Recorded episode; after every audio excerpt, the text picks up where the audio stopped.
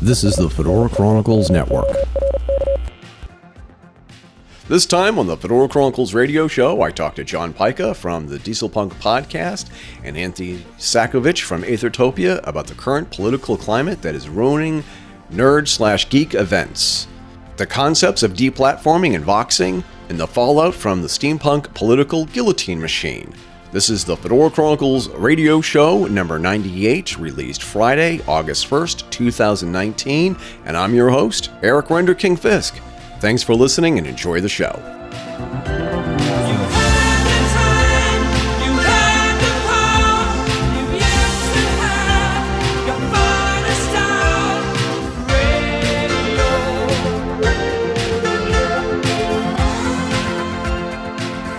For folks who know me, I'm Eric Renderking Fisk, the founder, webmaster, bottle washer, chief waiter, and lone gigolo at the Fedora Chronicles. And the whole point in doing this website and podcast and everything else that I've been doing for the people who are listening is that I wanted to do a website where retrocentrics, jazzier aficionados, steampunks, dieselpunks can just talk about anything and deal with real issues. On the phone or the Skype here with me is John Pyka, founder and host of the Dieselpunk Podcast. John, say hello. Hello. So everybody who listens to this podcast should know the Dieselpunk Podcast, and we have a very special guest, Anthony Sakovich. And there's a strange background story about Anthony. Anthony and I knew each other back in the late 80s, early 90s at the science fiction convention circuit here in the Northeast, at least the Northeast area for me. If I'd go to a convention, an SF convention in the Northeast, there was Anthony. And Anthony used to run these really great trivia questions at these conventions. Oh my God, it's wonderful being remembered. No, I used to work at Jeff Maynard's booth all the time. We used to do the creation cons and everything else. Jeff had New Eye Studio. Yes. And I would just have a blast working, back there behind the scenes with him. And it was a lot of fun because although I've given it up with all the extra franchises now, one of the best things that we used to do was I would give anybody $50 in free merchandise if they could stump me on a Star Trek trivia question. God knows I tried. And nobody ever succeeded. Because fact. You used to go get deep cuts too. You used to like really deep. What was the name of the assistant director in the episode? City on the Edge of Forever. Yeah, and of course now it's just like, oh yeah, I remember that episode. Yeah, that was the one with Joan Collins, right? Right. But back then, it was I used to just eat, sleep, and breathe Star Trek. Yep. And we created Next Gen Activewear, which was the sweatshirts that looked like the uniform tops. Yep. And those were incredibly popular. That was I created the patterns, I cut the fabric. We would make hundreds of those every month and then take them out to the shows. And Jeff was our exclusive dealer on those. And he had them in his catalog and he had them, at the shows. And we could not keep them in stock. Yeah. Yep. We sold thousands of those to Star Trek fans because you could take the pins off and wear them as a casual sweatshirt to the mall. That's and the only people who would recognize it were other Star Trek fans. Exactly. So, but now you've moved on, and the last time we had you on the podcast, John, I don't know if you remembered, if you heard the podcast, Anthony came on the show to tell us about the success of Aethertopia and what a great success it was, and you just can't wait. You couldn't wait for Aethertopia 2019, right? So, for just a quick aside. What is or what was Aethertopia? Aethertopia is a celebration of the genius of steampunk makers. Even back with Star Trek, one of the things I used to love to do was make props and costumes, and that was a big part of what what motivates me, to be involved with science fiction, fantasy, all of that, and is being able to make the stuff myself. And steampunk is really probably the epitome, the central focus of a maker movement where anybody can make anything out of just about anything. And it's the challenge of it that is so much fun. And because it's coming out of your own imagination, you can't get it wrong. So we decided to have a celebration. We took a very large event space down here in 2018, broke even, did okay. And then come 2019, there were a combination of factors that just kept hitting us from left and right and top and bottom. The fairgrounds, which is where we had our event, didn't give us our date until 3 months after last year's schedule. It's like corresponding time. They were 3 months late getting us our date. Then they were, another month after that to get us our contract. And we weren't allowed to sell tickets until we had the contract signed and paid for. And so we were so far behind schedule when we even got started. And then MegaCon, they set their sights on us and ran a big ad campaign to try and, because they were about 3 or 4 weeks before us down here. We are very heavily convention saturated down here. And they, you could see on our ticket sales exactly when they started their campaign. And it just took the wind out of our sails. And I mean that S-A-L-E-S and S-A-I-L-S. And so we had to postpone the event this year temporarily. It felt terrible. I had to cancel it for that weekend. And it just could not come through. But we are now in the midst of, rebooking the spaces that we need to do what we need to do. And it's looking actually better, much better than we had imagined it before. So it's still going to go off in 2019. It's just going to be a couple months late. John, you have had issues with organizing events. Have you had problems similar to that? Like, just the first problem is nailing down the venue, of course. Well, I've been pretty lucky in that I don't know what it is. Maybe I have a Svengali-like charm, but I can walk into a venue and say, hey, give us this venue. And they're like, okay.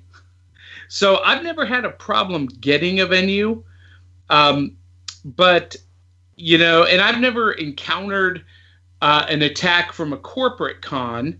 However, I think we're going to wade into other waters with Anthony. Yes, we are. And the other kind of attacks that I am all too familiar with. Which is exactly the reason why I wanted to get the two of you guys here together. Yeah. Because you two are the guys I know who know how to run events. You guys are not slackers. You guys are professional when it comes to event planning. And I have noticed in the past 3 years, just weird things happening in the realm of conventions. And I've had conversations with other people about this topic. We've talked about, like, what's wrong with steampunk. And another thing that we've talked about is that what's wrong with steampunk and how come it hasn't affected dieselpunk yet? And for folks who should know, I've written a series of articles about the death of steampunk. And I chose the phrase, the death of steampunk, because it's sensational. And I admit that up front. But there is a problem with steampunk, whether it's fading or it's waxing or it's changing into something else. But nerd events, I see them collapsing. Yeah, so I've been predicting that the bubble would break on the convention the convention phenomenon for about 3 years. I thought it would happen sooner than it has, but we are definitely on the verge of that bubble breaking now. We're seeing conventions that were, once these MegaCons folding up and going away. We're seeing, cons coming in, failing in their first year and vanishing.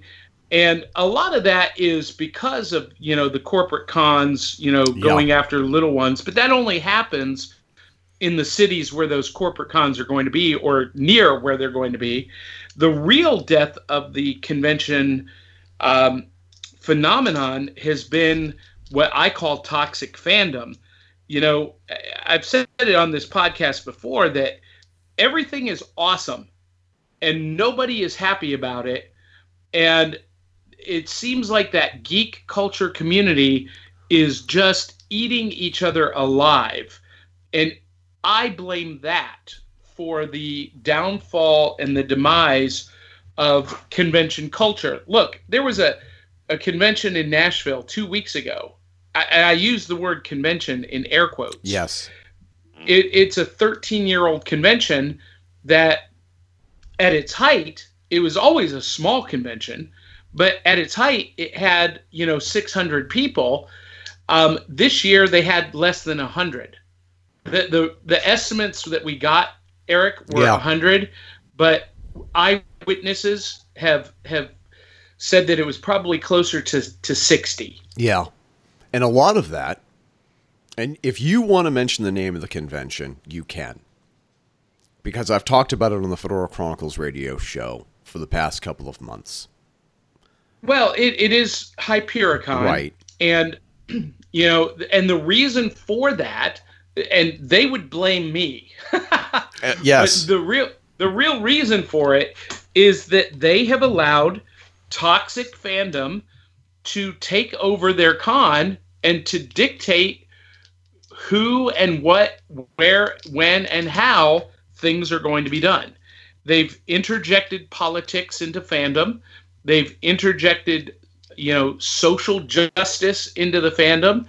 And at the end of the day, it's fractured it to the point that that con can never return. It can never recoup. This was a make it or break it year, and they are broke. Yeah. They are broken. On top of everything else with that, they refused to... First of all, they refused to actually hire an actual promoter. I am the fifth person that I know of who said, let me promote your event. There are four other people that I know of that were event promoters. And something happened where they were either, quote, fired, quote, unquote, or they quit.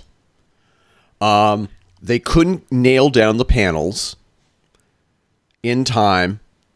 They didn't say, here are the panels. They did not approve the panelists until I think May 11th is when I got the email saying my panel had been approved. Well, no. Go ahead. They didn't do final panel approval until a week before. Okay. They didn't publish anything until the week before. Yeah. And if you'll remember, Eric, yours was a preliminary acceptance. I forget that word. The preliminary. Yes, right. Yes. Okay. So my preliminary. Go ahead. I'm gonna go a little bit 30,000 feet here. Okay. Okay, because I think you guys are involved in a lot of conventions. Okay. Yes. And one of the nice things is I get to see them all right here. Because we have them back to back to back down here. Where are you, Anthony? I'm down in Tampa Bay. Okay, great. Yeah, we are saturated with fan conventions. Aethertopia, by the way, is not a convention. It is an event. It is different, but that's not important because we're all competing for the same entry fee revenue stream from a lot of the same people, and what I'm seeing down here is a combination of the toxic fandom which is a serious problem, a very serious problem. People want to use any platform they can. And in order to make whatever statement they feel is really important to them. And God love them. I mean, these issues are important to them, and I think that's fantastic. But someone else's event is not necessarily the right place for you to take a stand and make a platform for yourself. In addition, it's also, I don't think, appropriate to attack someone that you believe, whether true or not, is for or against your favorite platform. Because the event that they are putting together, the business they are running, whatever it is, has nothing whatsoever to do with their politics or their personal philosophies or religious convictions. Yes. Unless they come out and you know, abjectly state that this is, you know, this event is about Black Lives Matter. And for the record, I am a proponent of the Black Lives Matter movement.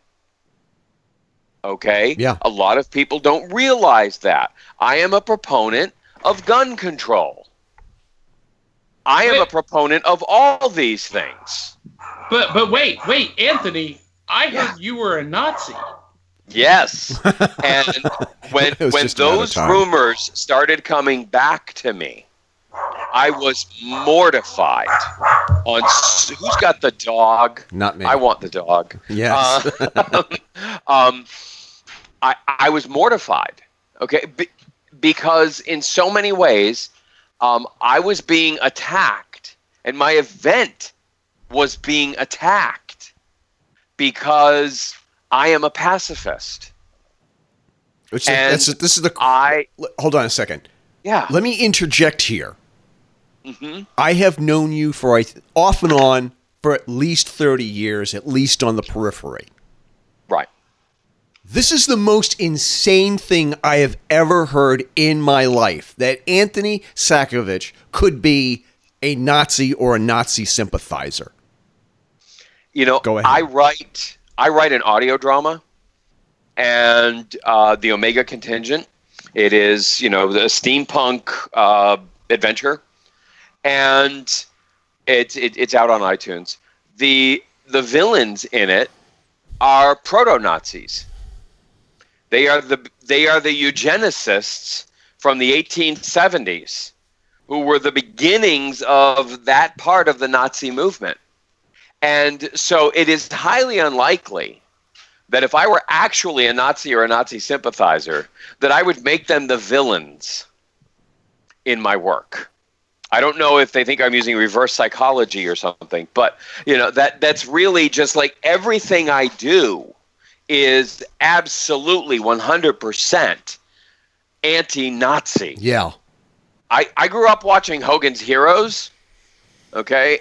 And the reason that's not on anymore is because it made fun of Nazis. Yes. And I think we realized as we got a little bit older that that probably wasn't a really good idea. Okay? They were not comic relief.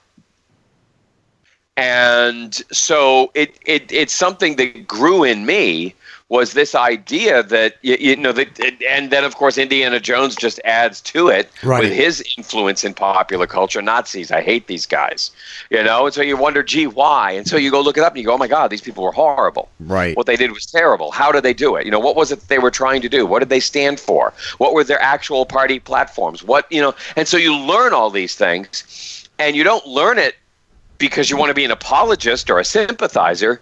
You learn it because you realize it was 100% horrifyingly wrong. Right. And so then to turn around and have someone argue with me because I say, no, I'm sorry, I will not punch a Nazi. I will talk to a Nazi. It's not even that. And I will show love to a Nazi. Right. Because I'm not going to get him to change his mind by punching him. I'm going to get him to hit me back. It's not even. This is where I think things have gotten so far off the rails. We're off the rails, through the forest, off the cliff. Mm-hmm. Whereas there is the entire mindset of punch a Nazi. And you have... and equating people who don't agree with you in your politics... Yes. As, quote, Nazis. And it's not even... It's the preemptive violence to somebody who you think might walk down the street. Like, if you're walking down the street and you're wearing an orange baseball cap, people will get triggered and race up to punch you, not even seeing if there's any text on the cap at all. You know, and this is where another one of these things went on. Somebody was doing their, punch a Nazi thing. I said, how do you know who's a Nazi today? I just asked him. I said, how do you know? If you have to ask, that means you are one. Exactly. That means you're a sympathizer and an apologist. I'm like, no. Really, I want to know because I don't want to get punched. Exactly. Okay, how do I avoid that just means... It's like, no, it doesn't mean that at all. But your anger... is so strong on these issues. You've been pumped up and juiced up and hormoned up so high that anything is an excuse for you to use as an outlet for your anger. And the hardest thing is to see anyone take that anger and turn it towards someone's livelihood, yeah, or their avocation, when it is completely unfounded and or rumored. I mean, like with me, I've got this guy down here who's like totally convinced, and he goes everywhere and tells everybody that's what I am. It's all over his Facebook page. Okay, there is another person who got the idea that because I'm not part of because I haven't joined the punch a Nazi movement, I must be a Nazi. Yeah. And which is just a horrifying thing. If you don't join us, you're against us. Who uses that mentality? Okay. Fascists, usually. I kind of remember the Nazis using that mentality, quite frankly. Yeah. I had somebody come to me and call me on the phone. Okay. And he's a pretty big event plugged in person. Okay. Down here in Florida. And he called me and he said, look, I got to tell you something. I was in a conversation last weekend with a guy who wanted to do a really big steampunk event. And I said, oh, you should work with Anthony Sakovich. And he said, oh, wait a minute. Is that the guy from Aethertopia? And my friend said, yes. He's he said some nice things. Whether they're true or not, I don't know. But then the guy said, no, I can't work with him. I heard he's a Nazi. And I don't know what that cost me, but I know that we are trying to work our event persona, because, again, it's an event, not a convention, okay, into various high-profile relationships. And those relationships can be the difference between following the rest of these conventions down the slope, okay, towards oblivion where they are headed. A lot of people aren't aware right now, but and somehow they've managed to erase it from the psyche. But MegaCon Orlando, they had their big event, and they had MegaCon Tampa set up for October, which, I mean, is it's 2 hours down the road. Okay, but they had MegaCon Tampa set up, and then they quietly just canceled MegaCon Tampa for October. And it's like, whoa, wait a minute. Not enough ticket sales. Not enough revenue coming in.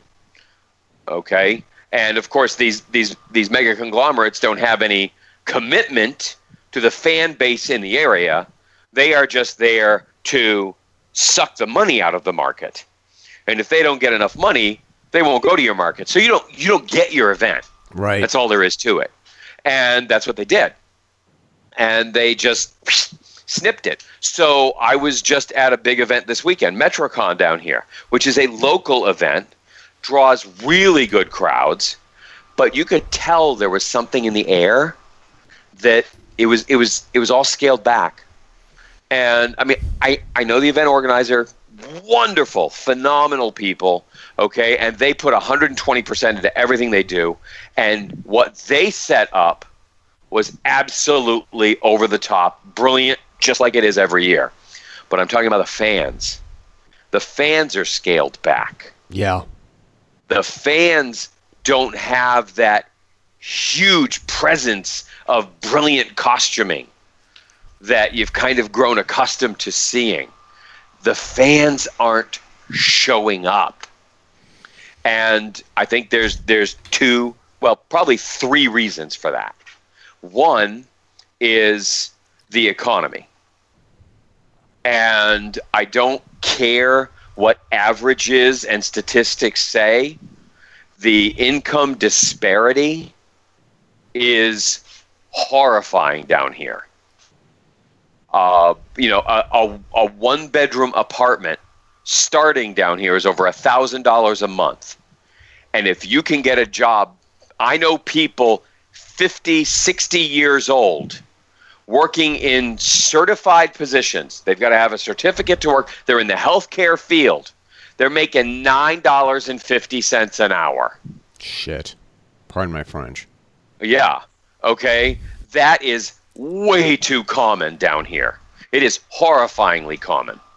And so when I had to postpone the event, I had people emailing me saying, I work at, you know, Walmart, okay? Yeah. And I only make $11 an hour. And so I had to save up and I had to get this vacation time. And I really, really need my 5 hours of payback. Can you get it to me? Because I won't be able to get the time off again whenever you reschedule. Oh, crap. I'm like, 5 hours of labor in order to attend, just walk in the door of an event. And that's just ours. Don't forget, these major conventions, they're, you know, $50, $75, $100, $150, okay, depending upon what level you try to get in at. And that just walks you in the door. You know, I was shocked when I discovered they weren't paying the stars. They weren't paying the talent anymore to be there. No, it's actually worse. I want to interject here.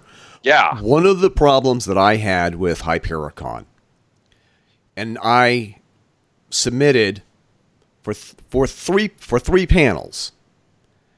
And yep. Then I got the letter back, and they had said that the ticket price at the door was going to be reduced by $10, meaning that I was going to fly down. We actually did the math. We were going to fly down and get a car to haul our audio equipment, because as far as I know, where Hypericon was having their event, I don't know, or I don't believe they had audio equipment. And if I was going to record all the panels for podcasts for them, yep, I was going to do a Hypericon podcast for them. Mm-hmm. I knew that they did not have audio equipment at all. If it's at this, I think it's Clarion or something. I'm not sure. Yeah. But so that was going to be $2,000. That's not even including the lodging. And looking at the reviews of the lodging, I hear something in the background. Sounds like somebody's opening up a box in the background. That was me. Okay. Sorry. Oh, it's okay. My bad. It's okay. But the thing is that for the lodging, because Carol and I were not staying at that hotel because of the reviews that we wrote. So we were going to get a hotel room down the road. Mm-hmm. That was going to, at minimum, that was at least another $400. So to perform here, we're looking at close to $3,000 to perform at this event. And then we have to pay at the door to get in to perform at this event. That's how desperate they seem, or that's how desperate they are for revenue. They have to pay, they have to charge the people performing at the conventions. Now, I don't know if that's bad management on their part. I don't know if that's standard. What I understand is that's kind of standard. If you're doing, you know, MetroCon's because I spoke at MetroCon, okay, this year, and their gig is very simple. If you are doing 4 panels, you can get free admission. But if you're only doing 1 panel, then yeah, you're going to pay to get in. So, you know, if you are you have the ability to provide good, solid content, then, you know, and be part of their program, then they will let you in for free. But you can't just, you know, flip off, do, you know, a 1-hour presentation to 6 people and, you know, get in for free. So I totally get that, and I think that's a great plan. And we're actually adopting something like that for Aethertopia. Well, so that brings us to... So all of this had happened to you. Yep. Yep. Then July 13th, 2019, Never Was magazine. Nick Ottens published my article, The Steampunk Political Guillotine Machine. Yep. And the floodgates opened. Yep. One of the things that I have experienced is 6 or 7 individuals reaching out to me and saying, thank you. That is exactly my experience. I have had similar experience. That is what has happened to me on my end. And there's this notion whereas you have to be on board with whoever they are, whoever's running the convention. We'll use a convention or event.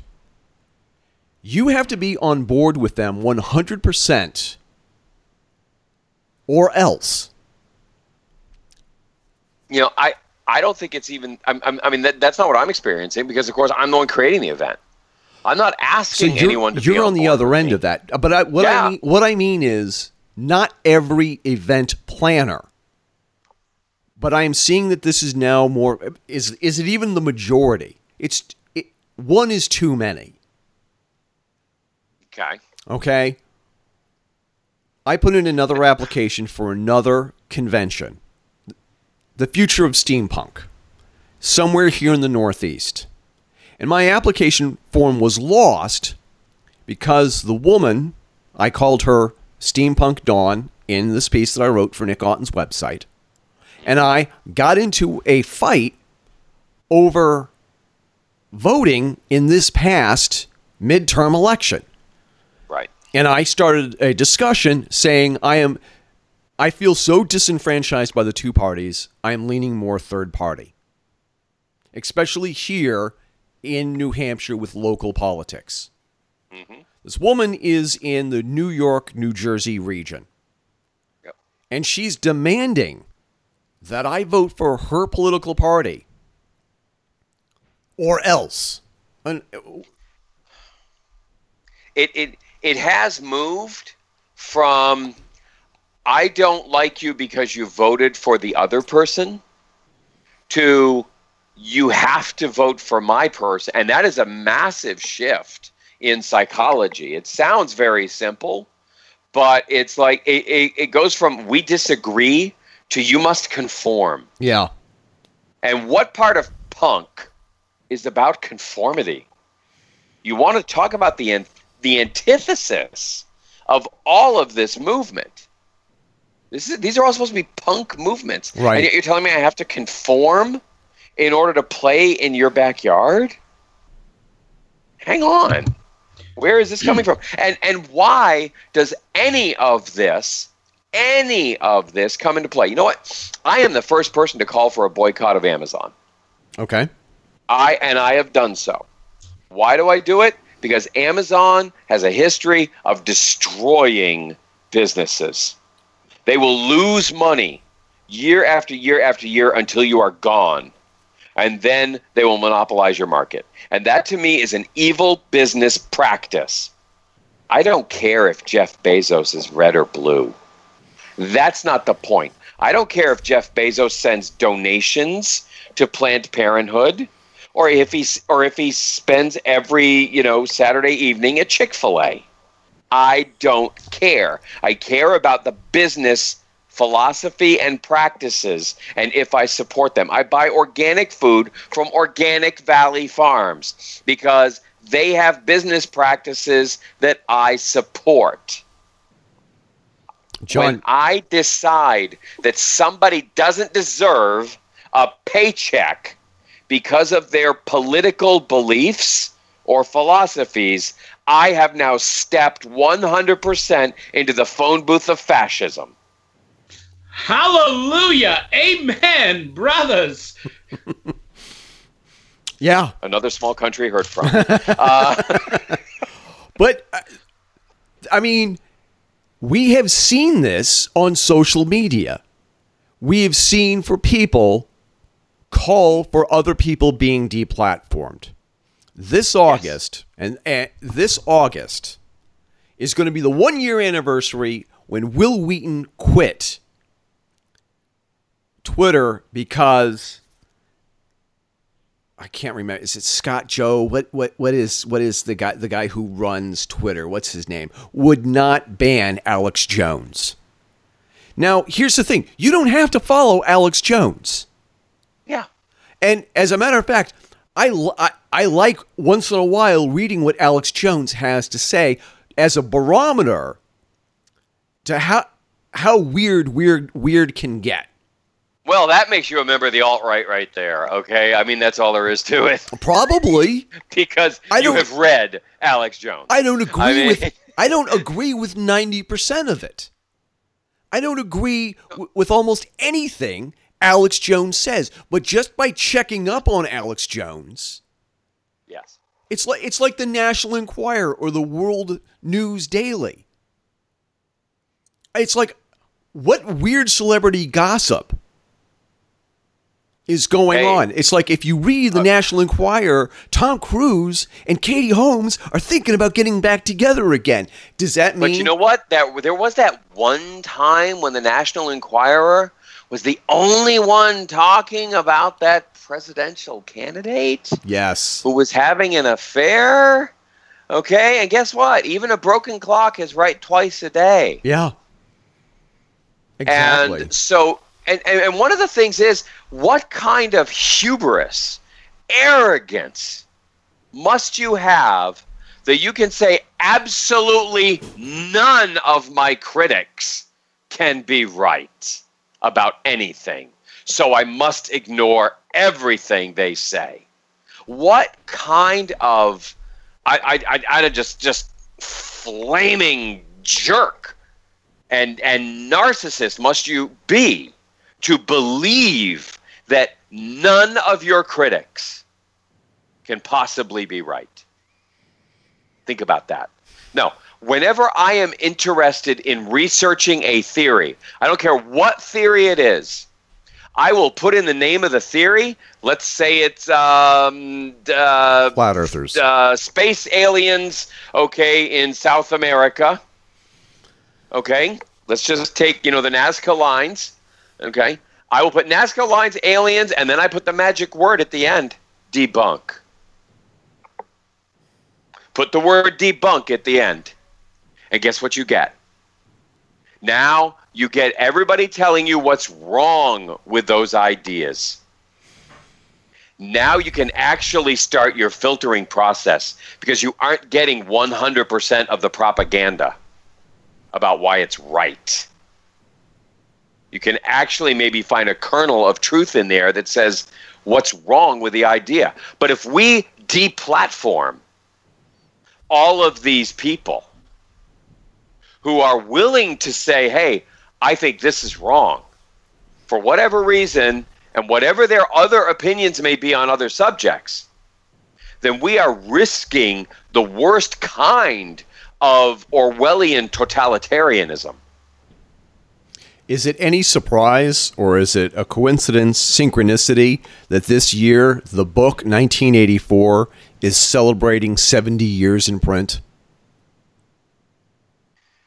Seriously. I think, I've looked at that book, and I've looked at it again, and I've said, good Lord, the powers that be, whatever you want to call it, are using it not as a warning, but as an instruction manual. Exactly. Go ahead, please. Everything in there that Orwell assumed we would be, you know, fighting and biting and kicking to avoid. We're running out to the mall and throwing down our credit cards to bring home with us. Exactly. Then that's a scary thing. John, yeah. you have a similar experience. Do we want to get into the Supervillain Summit and what happened with that? Because your story and Anthony's story are eerily similar. Yeah, I do have a similar story. My story started about a year ago, a little over a year ago, when and this is where it gets interesting, Anthony. You know, in our Nashville community, not only have we seen toxic fandom taking over, but we are seeing people, you know, progressive liberals on the left cannibalizing each other. And I am not part of that community. I'm a libertarian, conservative-leaning libertarian, and that's my first mistake, right, in that community. But about a year ago, and he would not mind me mentioning his name because it's pretty public, Lucas Leverett, who was the founder of MTAC, Middle Tennessee Anime Convention, and GMX, two of the largest geek community events in the southeastern United States. MTAC is still huge, not quite at the level it was when he left, but you know, the guy knows what he's doing. He'd come on board to Hypericon and grew it from, you know, 50 people to over 600. But one woman from 20 years ago made an accusation about something that happened 20 years ago that was inappropriate, non-consensual, yada, yada, yada. And the first thing that this convention did was immediately just fire him. They didn't investigate. They didn't check the veracity of her claim.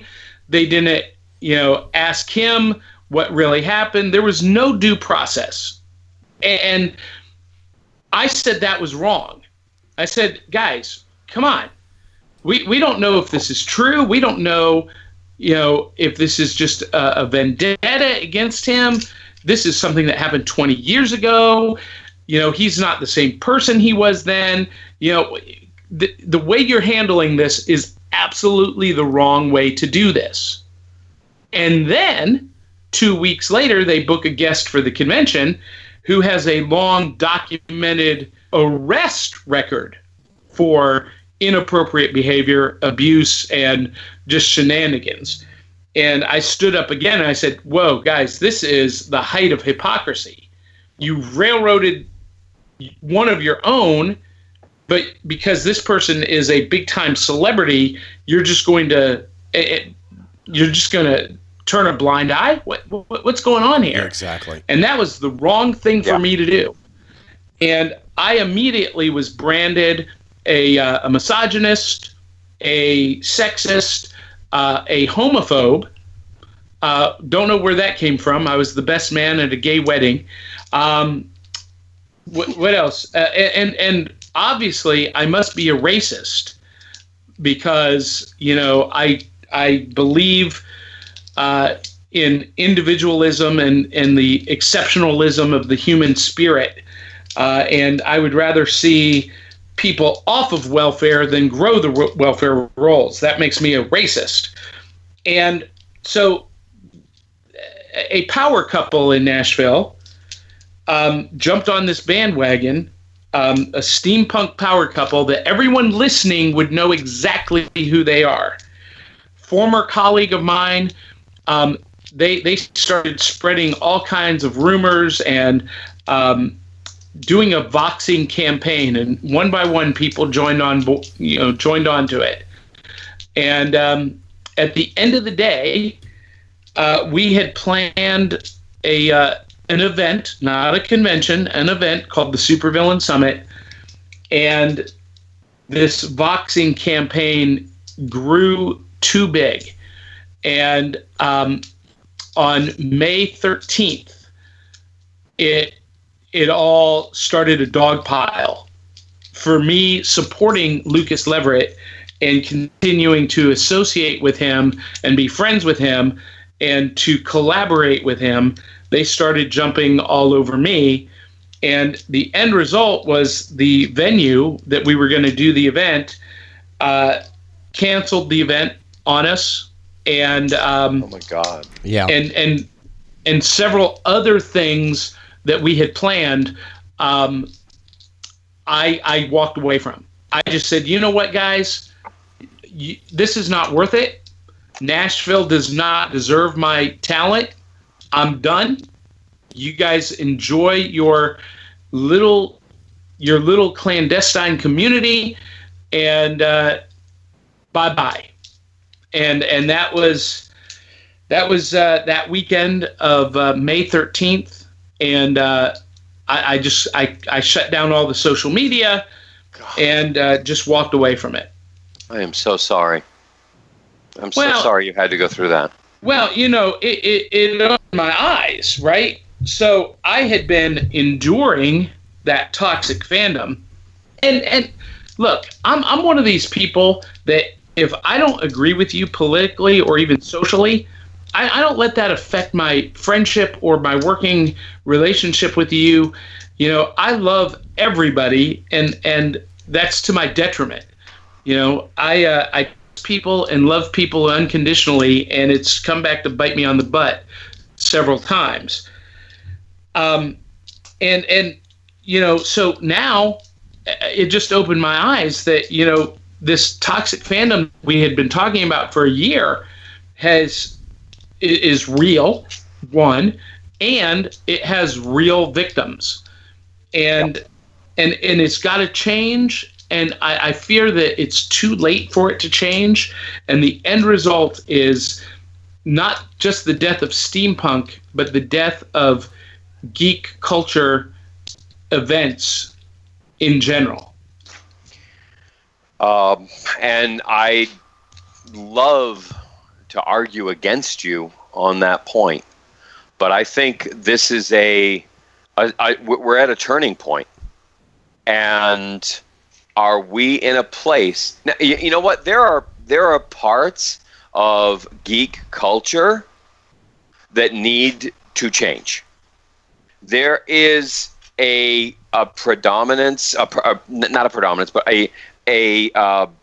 permeation of the toxic masculinity.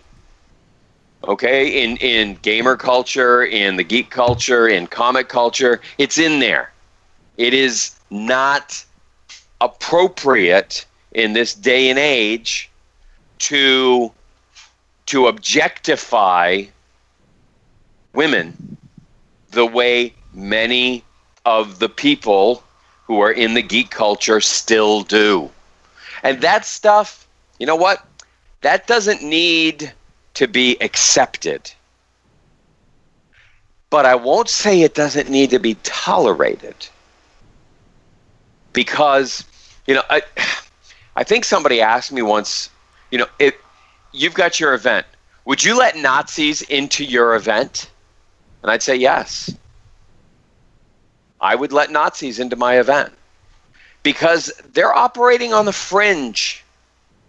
And in order to change their hearts, we have to coax them out of the shadows. We have to bring them in and show them a different way of viewing things. See, my event, I consider it one of the most inclusive, socially aware, and, quote, woke, unquote, which is another phrase that's wickedly overused in the wrong ways. Oh, yeah. Okay. But I am so inclusive that people actually think somehow that makes it bad. And that's the thing that really screws me up, okay, is no, I'm not going to bar anybody. If they're not going to bring their violence and they just want to bring their ideas, more power to them. Because we have to have these discussions with people. Because when we shut them out and we wall them off, that is when they become a danger. That's when they become a threat. And this entire idea of de-platforming people, pushing them out, forcing them off Twitter and into Parlay. Okay? That is not actually opening any dialogues. That is not changing any hearts. That is reinforcing silos and echo chambers to the point where we can't talk to each other, and you're never going to change a heart. People are never going to change in the geek culture if we force this geek culture to echo back in on itself only with only its own ideas about what is appropriate way to depict women in stories, or what is the right way, to show blacks in stories, or anything of this nature. And so for me, if we're organizing an event, we have a greater responsibility to the overall community to bring everyone together, not just the people who can get along or they're going to punch somebody. Yeah. Well, we've got these two extremes, right? We've got the basement-dwelling neckbeards, the toxic masculinity, yep. And then on the other side, we've got the toxic social justice warriors who are just as bad, but on the other extreme. And the people in the middle, the rational thinking, honest, hardworking people, we're caught. And if we don't choose one side or the other, then we must belong to the other side. Yeah. And so we get it from both ends, right? We get it from both sides. Yeah. But, like for example, I posted, and this is what got me labeled as a racist. Okay. I posted that I think the cultural appropriation movement is a new form of segregation, that people want to silo people and segregate us by race and gender. And so they've created this term cultural appropriation to bring it about in a nefarious way. And I do believe that. I don't believe it's right to make fun of a culture or to make a caricature of, the Japanese or American Indians or whatnot. But, if I want to wear a buffalo bone choker made by my Sioux friend, that shouldn't be seen as cultural appropriation because that belongs to so-and-so. That should be embraced as, oh my gosh, we are coming together as a culture. We are appreciating each other and loving each other and being one and unified in spirit. But the opposite is happening. And when I expressed that opinion, I was clearly a racist. That's the most insane thing. Multiculturalism is okay, like with every movement, with BLM, with the cultural appropriation, with the unholy patriarchy, all of these things at their core, at their beginning, at their genesis, have and I'll even go straight to Colin Kaepernick. Okay, kneeling.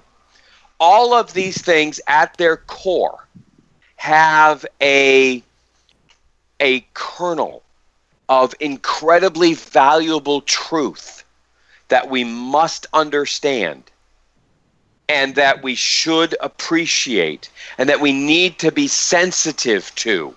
I'm going to take cultural appropriation just to take the counterpoint from you for a second, okay? Because at its genesis, that movement was not about segregating people and, you can't do this unless you are. That wasn't the point behind it. The point behind it, as I understand it, was white men and now white women are doing a phenomenal job of getting all of the book deals being written as if they were a person from India in the year 1894. Well, that's.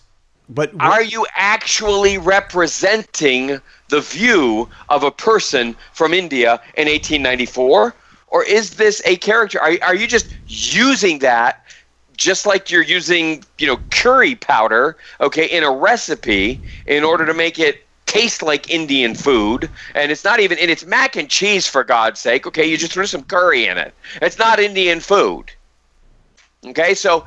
That kind of thing. It's like, no. You need an Indian chef to come in and show you the traditional methods of how to make a really good dal. Okay, and that's what you need. And that's what the original concept behind cultural appropriation, because appropriation is an important word. I am taking your culture and I'm going to use it for something that it probably does not actually represent.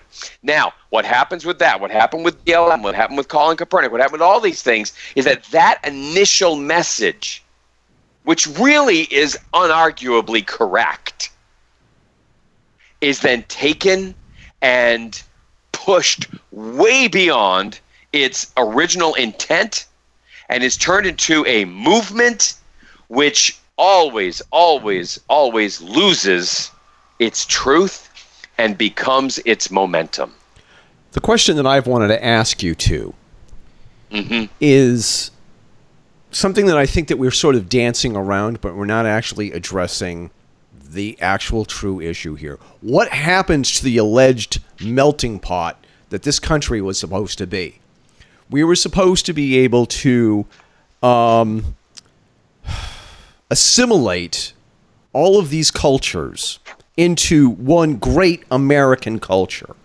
Because, I mean, we really don't have, here in the United States, we don't have traditions that are more than, I'll say 300 years. I'll be generous, 300 years. We don't have history dating back 300 years for the United States of America. The thing is, people have come to this country from all over the world. And I can go out and I can have Mexican burritos, authentic Mexican burritos, even here in New Hampshire. And then I can have authentic Chinese food, Szechuan food, the same night, also right here in New Hampshire. But now it's gotten to the point where everybody has to be compartmentalized. And I hate to say this, but this is true. Everybody needs to know their place. And stay in your station. Stay in your lane. You're not allowed to be X, Y, or Z. If you're a Star Trek fan, and Marina Sirtis had said something about this that I thought was kind of appalling. You can't be a Republican and still be a Star Trek fan. Which I guarantee you that alienated probably somewhere between 40 to 45% of the remaining avid Star Trek fans. I almost said Star Wars fan. Would that not have been funny? The thing is, it would have been done before, yeah. People have varying political views. And I have this argument and I have this fight with some people to the point where somebody usually quits. I'll usually realize this juice is not worth the squeeze. I understand the mentality of the people who voted not Hillary in 2016. Yep. I understand the people who looked at the ballot and said the neoliberals with the Clinton-Bush brand for the past 30 years, just like what Thomas Frank wrote about in his book, Listen Liberal, these policies have screwed us over for the past 30, maybe 40 years. Mm-hmm. Here's a guy who allegedly is a business owner. He seems somewhat successful. I'm going to give him a try because everything else that we've done hasn't worked. You know, that income disparity I was talking about has occurred on their watch. Yes. And so supporting anybody that represents that status quo is just reinforcing that income inequality. It started, I believe. Just a side note. I believe the income inequality disparity began under Nixon, could possibly under Johnson, but I wasn't old enough. All of the presidents since Nixon has taken part in the decimation and the virtual extinction of the middle class here in the United States. Every president has, and I know that some heads are exploding. Reagan had a part of this. Of course. Bush, Clinton's repeal of the, the banking law. Come on, what is it?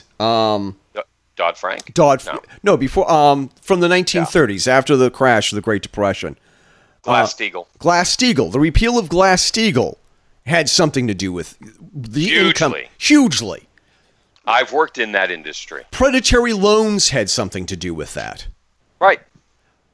You know, but the point is to say, and this is where you were coming from, or what you were talking about was because you had a different position on this issue, you needed to be excluded from public life. Exactly. You aren't allowed to have a different position, and it's that kind of totalitarianism.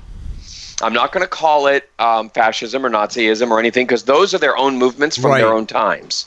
Okay, but at this point, we are dealing with a techno-totalitarianism, and that is a frightening thing because it reaches into all of our homes, it reaches into all of our lives, and you don't just hear a rumor when you're down at the corner bar having a beer, okay, that such and such a person might be such and such a kind of person. Now, you put it out on the internet, and 10,000 people hear about it in 3 minutes. And it's a terrifying place to be, because some people believe that no matter what the facts are, they, and I'm bringing it right back to where I started, they have an anger and a frustration and an angst that is looking for an outlet, and they will pick whichever one it is, and they will attempt to destroy it so that they can feel good about themselves. Who's the easiest target to go after and be the scapegoat for your problems, the issues that you face today? Anybody but yourself. Or the people you like, or the people you agree with. When I was in therapy, the one thing that my therapist made me realize that all of my problems has one person in common. Yeah. And the thing every problem that I have has Eric Fisk in common. Eric Fisk is... No matter where you go, there you are. Exactly. Mm-hmm. So the thing is, I can either try and convince the world they need to change, or I need to change my attitude, my perspective, and realize there are some fights that are not worth fighting. But I look at you guys, the two of you, and you two are the tip of the iceberg, or the tip of the sword, as far as I'm concerned, from my perspective. Because here are two guys. The third person is not ready to come out and say that he's experienced the same thing. There are three people who have been planning events and had their events canceled by cancel culture because they don't have the right political views, or they're not on board 100%. And the thing is, my issue, my problem, is that I will come out and tell you, I didn't vote for Donald Trump, and I didn't vote for Hillary Clinton either. I went third party. And I've had people on both sides of the issue vilify me as if somehow I'm the cause of all of this. In October of 2016, I took a serious look at all the candidates before we went to vote. And I said, there's only one person who closely resembles me and my values. I read Donald Trump's books. I read Think Like a Billionaire and Art of the Deal at least 20 years ago. And when I read it then, I realized this guy's a bit of an idiot, and I don't think he actually wrote his own book. Even back then, I thought that there was something a little hanky about the guy. I read Hillary Clinton's It Takes a Village. And the things that she says in that book disqualifies her, in my opinion, from being president. Some of the things she says in that book disqualifies her from being a parent, much less presidential material. I can look at these two people, I can read their books and say, these people are bad people. But I can understand why you would think that this person is the right candidate for you. I can look at you. I don't agree, but I understand where you're coming from. And I'm still the villain? How does that work? Johnny, you've been quiet for too long. Well, I've just been letting you speak. But, you know, talking about the whole political thing, anybody who has followed my social media knows, I mean, if they paid attention, that I campaigned against Donald Trump. I said he was a narcissist and, you know, an asshat. I'm quoting myself now. And that he would be a disaster, and I'm going to vote for anyone but Trump. I was a never Trumper. But because I happen to agree with a couple of his policies that he's gotten passed, because I've been the direct recipient of the benefit, and I said, okay, so this is a good thing he did. All of a sudden now I'm a Trump supporter, and because I'm a Trump supporter, I have to be a racist, I have to be a sexist, I have to be, you know, a xenophobe.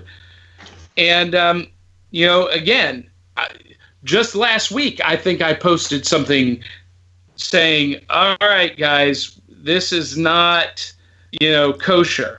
You know, I've not supported a wall, but yet, because I don't go march against him, I must be for him.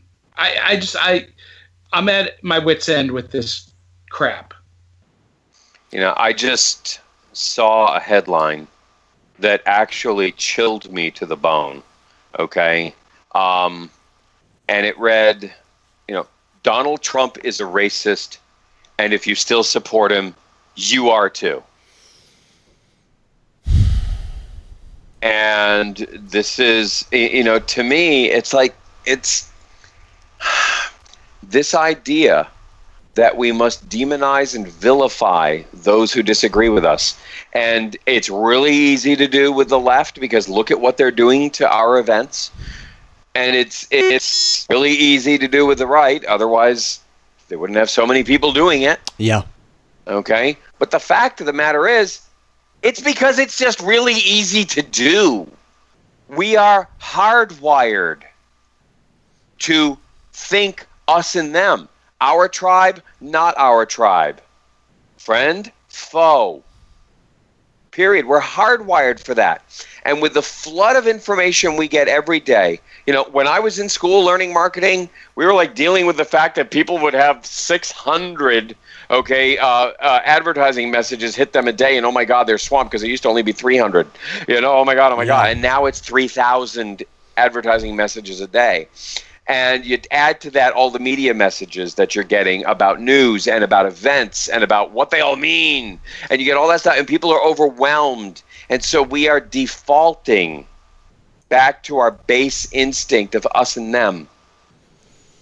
And it is horrifying, because under the pressure people are under, and I'm going to bring back in income inequality, okay, you know, just the complete lack of upward mobility, the obliteration of the middle class, the conversion of the middle class into the worker class, which really turns my stomach, okay? When you have all of those pressures on, people are responding exactly as they are programmed to respond. And I know what I am asking people to do is stop following your base instinct of us versus them. Stop it. And start to engage in dialectic instead of debate. Let's add our ideas together and come up with something better. And that is too subtle a message when we are at war right now with our own, honestly, our own economic system, as has been developed over the last 40 or 50 years. You can't expect people to do it. And so how does it manifest itself? It manifests itself in this blatant tribalism that we are seeing, whereby if somebody has a platform, somebody has a Facebook page, they will use it to go out and slam anybody they perceive to be the other. And they will take down events. You know, we don't have that many homegrown events. And it's amazing. God, I saw this one person, one of the people that was attacking me, wasn't just me, of course. Okay, this person went out and posted on her platform that she heard that this small business owner who's got this small web store, okay, for cosplay fabrics, she heard that this person was also an admin on a pro-life page. This person hates women and needs to never be supported. And then dozens of posts underneath it. Oh my God, thank you so much for telling me. I was about to buy from her, and now I'm going to go buy somewhere else. That's awful. That's awful. I heard a rumor that she was an admin. What kind of vile evil does that to another human being? In this economy where it is so hard for anybody to make an honest living, which is why a lot of people go into politics, because it's not an honest living. But if I mean, hey, wait a minute, I can get rich doing this? Hell yeah. And I get great benefits. Right. But why are we attacking the people and supporting places that are just gigantic conglomerates, forcing people to go to Amazon, which does nothing but destroy industries? For every job they destroy, actually it's for every 8 jobs they destroy, they only create 1. And the 1 job they create does not pay $15 an hour, I promise. That's marketing myth. Most of his work is done by subcontract workers who are making in the $9 to $11 range. Right. Okay? It's all propaganda. And everybody just floods there instead of supporting their local business because I found out she might be an admin on a pro-life board. And it's all based on rumor and lies. Yeah. And purpose. And you know what? It doesn't even matter if it's a damn fact. Why should it matter? Why should she lose her livelihood because she feels differently about an unborn child than you do? Why? Why does she not have the right in this country to have a political opinion different from yours? Why should she lose her job? Why should her business be shut down because she disagrees with you? That is not what America was ever supposed to be about. We have done it many, many times in the past. We have had real problems. Oh, that's a black-owned business. We're not going to shop there. Okay? Those are the Jews, man. We don't do business with them. Okay? They have their own neighborhood. I grew up in one of the most racist areas of the country I've ever been in, and I'm sorry to say it's New England. Oh, yeah. Oh, absolutely. And it is disgusting for them to sit there as the center of progressivism and enlightenment, and also be the home of some of the most racist attitudes in the country. I don't care if those blacks have equal rights as long as they have them somewhere else. Yeah, not that here. That was my Democrat stepdad's favorite saying. Yes. Except he didn't use the word black. He used, yes. And he's a Massachusetts dyed-in-the-wool liberal. Okay? So that's what I grew up hearing, and that's what turned my stomach thanks to Star Trek. Yes. Star Trek made me go, hang on a minute. Are those people black on the left and white on the right? Or black on the right and white on the left? And you know which show I'm talking about. Oh, of course. Okay, I mean, okay. And how can Uhura be on the bridge mixing with all those other people if she should be down in some other section of the ship? Or even on the ship at all. Yeah, or yeah, they need to be on their own ship. Right. Okay. Yeah, get to the back of the shuttlecraft. I mean, you know, no. That's not what I learned from that stuff. And that's what this stuff can mean to all of us. And it's what can teach all of us. But if we stop people from coming in the door or from holding events because they might have a different political opinion from ours, then we are losing everything that Gene Roddenberry fought for. We are killing it. And we can't let that happen. It's amazing. Let it happen. It's also amazing how this is happening in science fiction communities as well. It's amazing how fans of this is one of the things that a lot of people have said to me. Replace the word steampunk with vintage. Replace the word steampunk with Star Trek. Replace the word steampunk with Star Wars. Lord of the Rings, Harry Potter. Geek culture. All of geek culture has become so fragmented to the point whereas you need to have, and I think it was about 8 years ago, I really noticed this phenomenon where two guys asked me to help them start a Republican/conservatives only forum for Star Trek, and I wouldn't do it. I wasn't interested,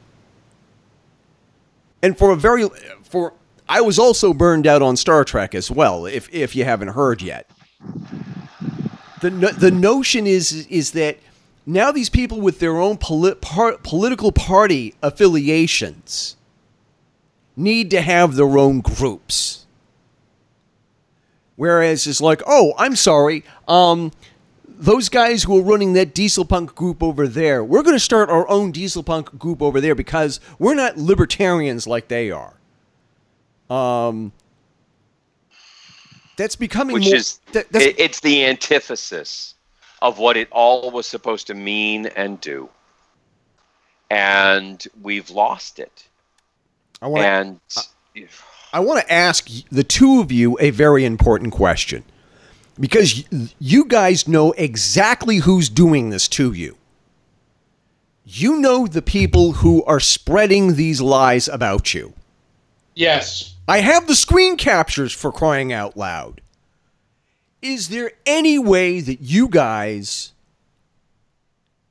especially if you guys have invested money in this, could you go after these people in some kind of litigation, saying this person lied about me on social media, my event got shut down, I want to sue for damages, I want to sue for libel and slander. Well, what's the reality? I can tell you the short answer and the long answer. The short answer, according to my attorney, is yes. I absolutely have a case.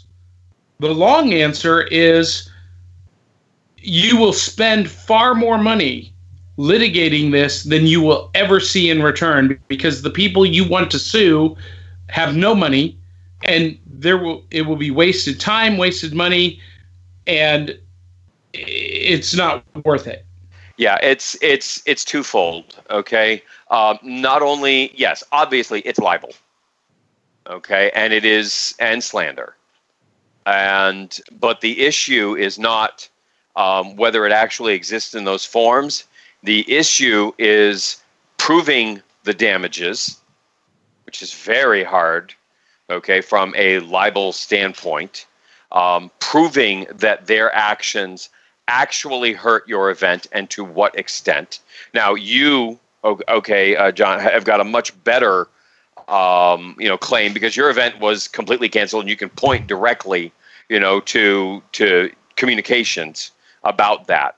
Mine suffered from anemia coming out of the areas where these people are located. A very deep anemia in ticket sales from those areas. And there's other factors like MegaCon turning on me, okay, that certainly could be mitigating in that case. But the fact of the matter is, no, I wouldn't do it anyway. Because guess what? I have to practice what I preach. And these people also have a different political philosophy than I do. They believe this is the right thing to do and the right way to do it. I must engage with them and open myself up and be vulnerable with them so that we can have these conversations, so that maybe their hearts can change. Because just like with the Nazis, just like with the alt-right, just like with Antifa, just like with, the BLM 2.0, if we don't engage with these people, then we are walling ourselves off from them and giving them exactly what they are trying to give us, which is an echo chamber in their own silo where they are not challenged and they cannot change their ideas. The question is, what is the best way to do that? I'm not real big on taking people who are tearing me down and giving them a platform to speak. I won't let a Nazi get up on stage at my event as a speaker and get up there and espouse the virtues of National Socialism. Okay? But where is the line where you can engage with these people and you can accept their feelings, but perhaps not accept their methodologies and help engage with them? I don't know. But that's my philosophy. That's my pacifism coming out again, okay, which says don't fight, talk. Well, and I take kind of the opposite tact. I don't fight. I believe in the Judeo-Christian philosophy, forgive and forget. I've forgiven these people, but I've also forgotten them. So, Eric, this podcast is the last time I have any recollection of any of these events. I am literally going to choose to forget them. Wow. I mean, that's admirable. That really is admirable. Oh, and I'm going to completely forget the people.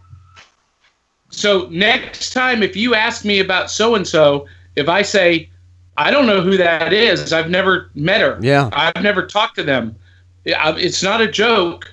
I'm making that choice. Yeah. I respect you for it. And yet here on the other, on my end, on my side, is that I'm wondering how can we... Combating it is the wrong word. How could we change this? How can we fix this? Well, because, you may be right. Okay. The thing to do is there's a great old story about I won't go into the whole story. Okay. But the bottom line is you don't let other people tell you how to behave. And so if this is our event and this is what we stand for and this is what we mean when we do what we mean, then we will do our best to continue to hold it in whatever way we can.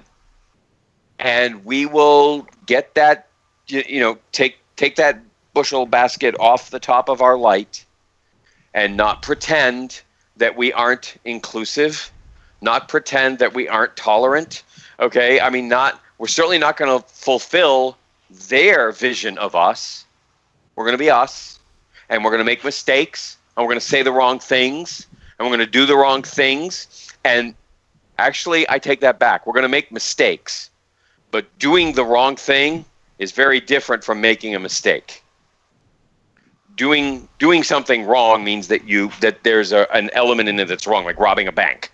Yeah. Okay, you know it's wrong and you're doing it anyway. Making a mistake is an oops, I didn't realize that was involved. And we're all going to make mistakes. Anybody who can't forgive people for mistakes, that sounds like another kind of personal issue. Okay, but we have got to go on and we've got to be the light. And we've got to be the healthy alternative to all of this hate, to all of this divisiveness, even though it's wrapping itself in a blanket. I mean, Eric, you said it, okay? They are the problem masquerading as the solution. And I love that quote from your article, okay? But that is exactly what we're dealing with. And the only way we can do that is to be a brighter, cleaner solution and be the future. All hail Gene Roddenberry. John, I think the only question I have left is that how do we combat this when we encounter other people in the future who try to do the same thing to us? I don't know. I'll cross that bridge when I get to it. Great answer. Yeah, that really is. I've learned a lot from you two, and you've really given me a lot to think about, and maybe re-examine my approach to how I'm dealing with a lot of these issues. I mean, I'm happy that I wrote the article, and I'm very grateful to Nick Ottens at Never Was for publishing it. And I'm just going to have to just leave it at that, and then whatever happens in the future. Yep. Pick your guiding principle, find your compass point, and let that be how you deal with those situations in the future. And for me, it's about using a dialectic discussion style, bringing ideas together. And culling them for the best, and it doesn't matter who brings them. I wish more people knew about the concept of argumentum ad hominem, okay, which is basically, play the man, not the ball, and that's wrong. That's not how you should argue. That's not how you should debate. It is a logical fallacy. It doesn't matter who brings you the message. What matters is the quality of the information in the message. But then just pick your guiding star. What do you want to stand for? Do you want to stand for inclusiveness and a brighter future? Then that's it. That's going to be your compass point. That's my compass point. So that's how I make my decisions about dealing with all of this. Which one brings me closer to inclusiveness and a brighter future? That's it. John, do you have a final word on this? I have nothing to add to that. That was great. It really was. Well, I cannot thank you guys enough. This has really been a mind-opening experience. Like I said a couple of minutes ago, you guys have really given me something to think about. And I just want to thank you guys for being role models in the community. And I know that you guys, the two of you, have been beaten up in the past.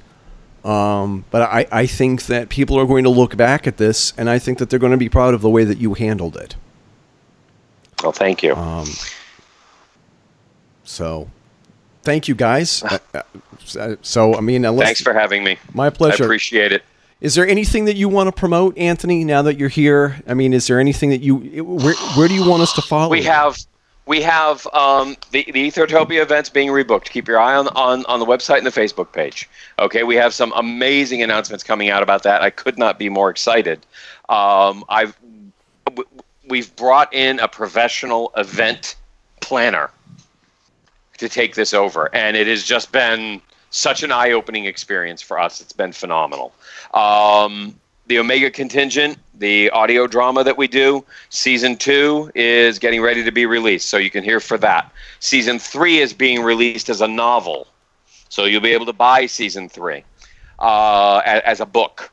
And there is something else coming up that we are about 99% buttoned down on right now, and I will have to talk to you guys about it later, but let's just say it is huge. And we'll leave it at that. How about you, John? What do we got going on your end? Well, we just started the new Dieselpunk podcast live video. Looking for some co-hosts in Nashville to join me on air. This is not replacing or getting rid of anything that it already exists. It's just going in some new directions. And, of course, you know the super secret project that I can't talk about yet. I do. But once I can talk about it, it will I think it will create a brand new excitement for Dieselpunk and could revolutionize the genre in a way that we haven't been able to do yet. That's also awesome. One thing I also want to do, and I want to nail down a date and time. We have got to do the 15-year retrospective of Sky Captain in the World of Tomorrow. Oh my God. It's been that long? It's been that long. We have got to sit down, get the gang together, and do an hour, 2-hour show on Sky Captain: The World of Tomorrow and how did it change Dieselpunk for better. Well, Eric, let's you and I talk about that. Yep. We'll set the date and we'll invite the participants, and who can join us, and who can't, you know, we can't herd cats on this one. Is there any way you can set up so that it's actually a live stream, but our silhouettes are like in the movie seat rows as we're commenting on it through it? Because I think that would be absolutely hysterical to have an MST3K thing going on with it. We would actually have to research that. We would also, I think we would also have, all of us would have to be together in the same place to do that too. Oh, heavens no. That's what technology does. I think the only problem with that would be the lag, because I think sometimes there's a 30-second delay. Yeah, we have the lag. We also have that whole like copyright issue thing with showing the movie. All right. Thank you, Eric. All right. Thank you, guys. Talk to you later, brother. This has been a simulcast of the Fedora Chronicles radio show and the Dieselpunk podcast. You can find out more about us via our web pages, thefedorachronicles.com and dieselpunkpodcast.com. Be sure to subscribe to us on Apple, iTunes, Player FM, SoundCloud, and wherever podcasts can be found. Be sure to leave us a review on these platforms, and we promise we will read your comments and criticisms during our next recording. If your favorite subscription service doesn't carry the Fedora Chronicles radio show or the Dieselpunk podcast, let us know and we'll fix that as soon as we can.